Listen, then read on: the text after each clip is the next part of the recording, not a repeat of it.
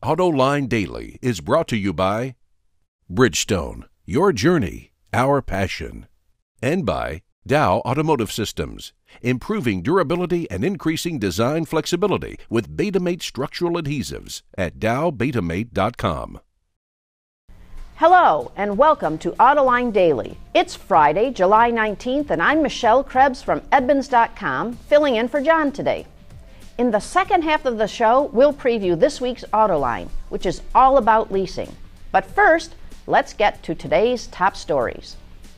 Earlier in the week, we reported that Ford is suing Japanese supplier Fujikura over price fixing and bid rigging of wire harnesses. Now, the U.S. Justice Department says Panasonic has pleaded guilty and will pay a $46 million fine as part of the same probe.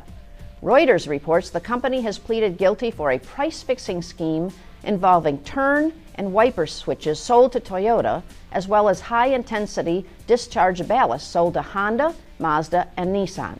A total of 10 companies and 15 executives have pleaded guilty as part of the scheme. As of 2009, Russia was the 10th largest auto market in the world. Over the last few years, car sales have grown to just under 3 million units a year, which now makes it the seventh largest market in the world. According to a report from the Boston Consulting Group, the Russian market will continue to grow at a rate of 6% a year through the end of the decade and surpass 4.4 million units.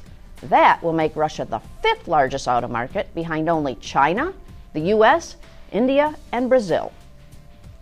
In the first six months of production of the original Ford Mustang, it was referred to as a 1964 and a half model and I'm sure you're all well aware by now that this year marks the 50th anniversary of the pony car. According to Mustangs Daily, Ford will build 1,000 examples of a 2014 and a half model with a special VIN and build number to commemorate its anniversary. In other anniversary news, Fuji Heavy Industries, the parent company of Subaru, celebrates its 60th anniversary this month.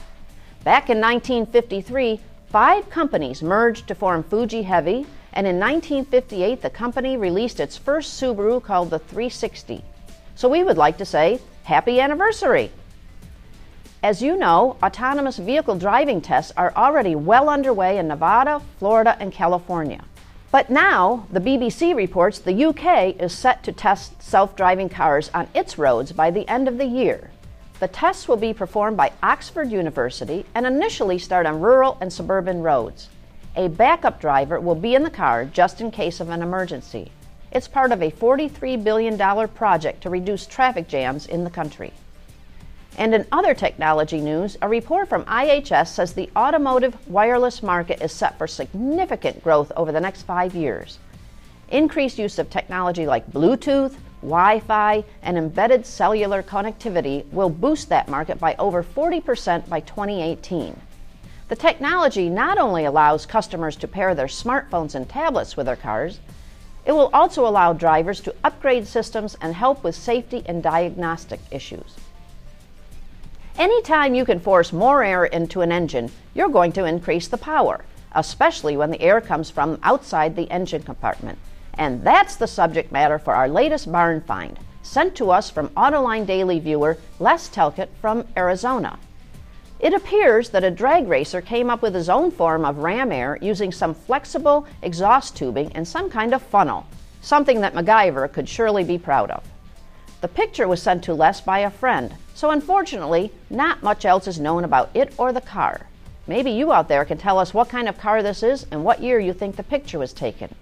Send your responses to viewermail at autoline.tv. So, is it better to buy a car or lease one? That discussion is coming up next. Dow Automotive Systems, driving solutions in automotive, commercial transportation, and aftermarket with innovative products like Betamate structural adhesives. Lighter, stronger, safer. DowBetamate.com. This week's topic on Autoline is all about leasing. Joining John for that show is Scott Hall from the website swapalease.com, Jeff Robinson from Mercedes Benz Financial Services, and Sam Slaughter from Sellers Buick GMC. In the following clip, they discuss whether it's better to buy a car or lease one.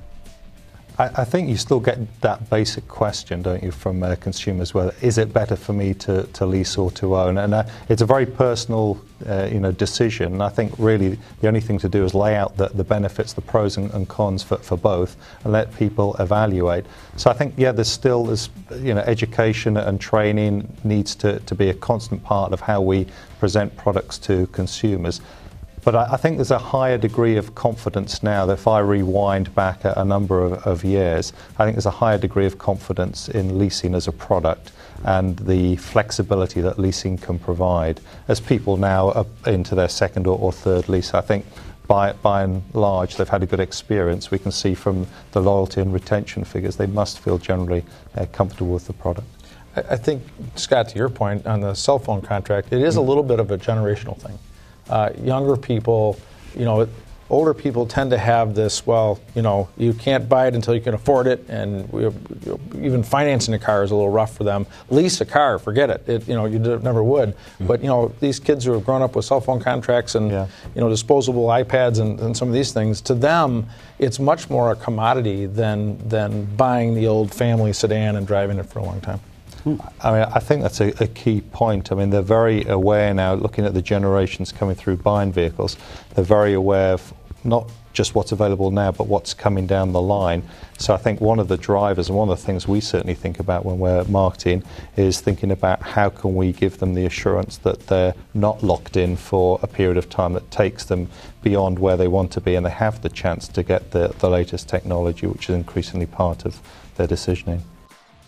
As always, you can watch that entire show right now on our website, autoline.tv. And that's it for today's show. Once again, I'm Michelle Krebs from Edmunds.com. Thanks for watching and have a great weekend.